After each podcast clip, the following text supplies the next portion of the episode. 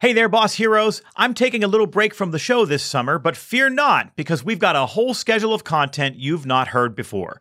While I recharge my batteries, we've decided to share the episodes of a short but popular YouTube series I did a few years ago on how bosses cultivate commitment in the workplace. So every other Sunday, through the end of the summer, you'll hear these quick, funny lessons on how to inspire teams, get results, and be a boss that people don't hate. You'll even get to hear the old rock theme music we used and some recording bloopers at the end. Enjoy, and thanks for all that you do to care for so many.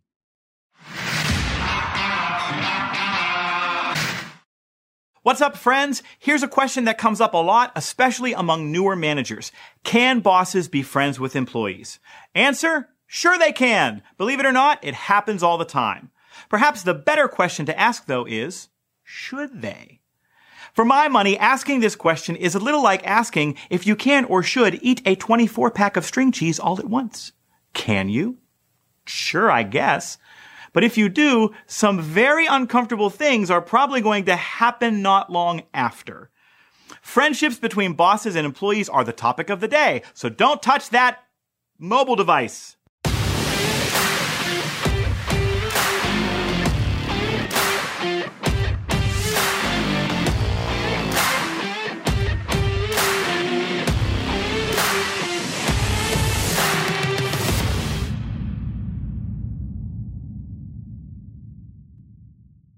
If you want to make sure you never miss a piece of content from me on how to boss better and cultivate commitment, make sure you visit joemull.com and subscribe. Now let's dive in. It should come as no surprise that friendships blossom between supervisors and staff members. They spend a lot of time together, tackle struggles and stress together, and they share unique experiences together. Like that one time my old boss and I found ourselves stuck in an interview with a candidate who was certifiably insane. It was definitely a bonding experience. While it's true that healthy boss-employee relationships contain many of the same dynamics as healthy friendships, mutual respect and trust and support and honesty, a leader's number one job is to provide just the right balance of challenge and support to trigger commitment. This means that there are times when a supervisor must be the primary vehicle for accountability. That's hard to do objectively when you spent yesterday texting Harry Potter memes together or last Saturday on a Netflix and chill binge. Truly becoming friends with your direct reports leaves you vulnerable to all sorts of problems down the line. For instance, friendship portends favoritism. Despite your best efforts to treat everyone the same, true friendship doesn't stay hidden, and others on your team will believe you favor your friend even if you don't. Cue the resentment, jealousy, gossip, and pettiness that comes with that. Also, friends confide in each other, but sharing your struggles, fears, or complaints with a direct report is a recipe for drama. Once you've shared how much you loathe that department head, your struggle staying motivated at work, or what you really think of your neighbor's kids, that horse doesn't go back into the barn. That stuff gets remembered and it influences perception. It may even get shared. And of course, there's the power dynamic. Bosses have authority and influence over a person's very livelihood. There is never true equity or safety in a friendship when this power dynamic is present. Anytime you extend an invitation or a confidence, you could be exploiting that dynamic, putting that employee in an awful position.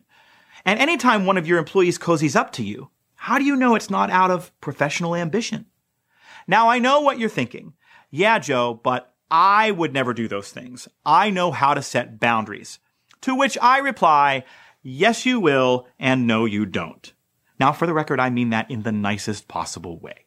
Look, I have no doubt that boss employee friendships start out with the best of intentions and with a commitment to set and observe healthy boundaries. But guess what? True friendship creates comfort. And when you start feeling comfortable, you take more risks. And eventually, those boundaries fall away. So I say again, yes, you will, and no, you don't. All of this leads me to a simple but important piece of advice for anyone supervising people in the workplace. Aspire not to be friends with your employees, but to instead be friendly. The very best bosses do many things that friends do while maintaining healthy boundaries. They care about the person. They care about their family, their well-being, and their career. They seek to earn trust and be trusted in return. They invest time into building an authentic relationship, and all interactions and the emotions behind them are genuine. This is what it means to be a caring boss, to be an invested boss, to be a friendly boss. But don't cross into something more problematic. Don't confide something in one direct report that you wouldn't share with everyone. Don't extend an invitation to one employee that you wouldn't give to all others on your team. And while you should create a safe environment for employees to vent, share, be vulnerable, and be themselves, you shouldn't expect that from them in return.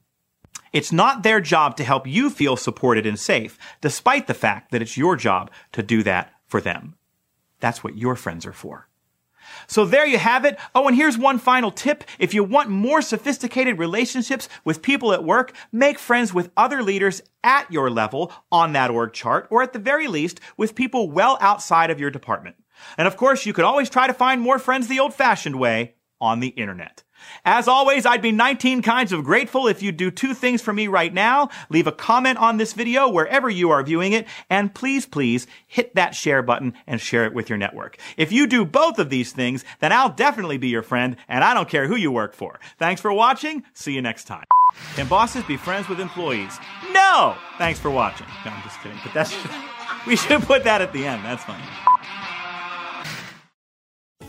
Are you planning a meeting or event? Why not have me join you as your keynote speaker? Loyalty is employer loyalty and humanity. It's a commitment to creating a more humane employee experience because that's what triggers commitment at work. I'll give the leaders in your company a clear vocabulary and framework to turn your organization into a destination workplace.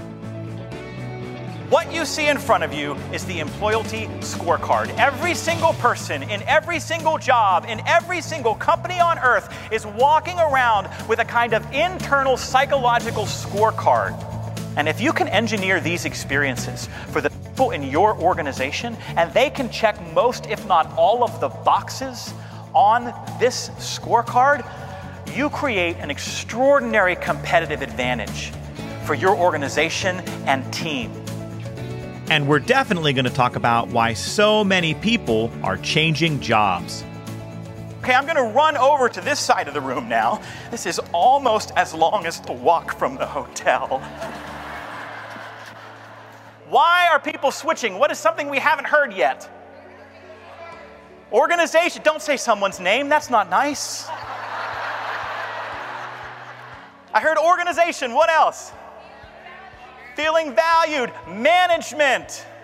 But we had dozens of answers for why are people switching. But I would argue there's only one. I would argue that every answer you just gave rolls up to a bigger idea, and that bigger idea is this people are switching to improve their quality of life.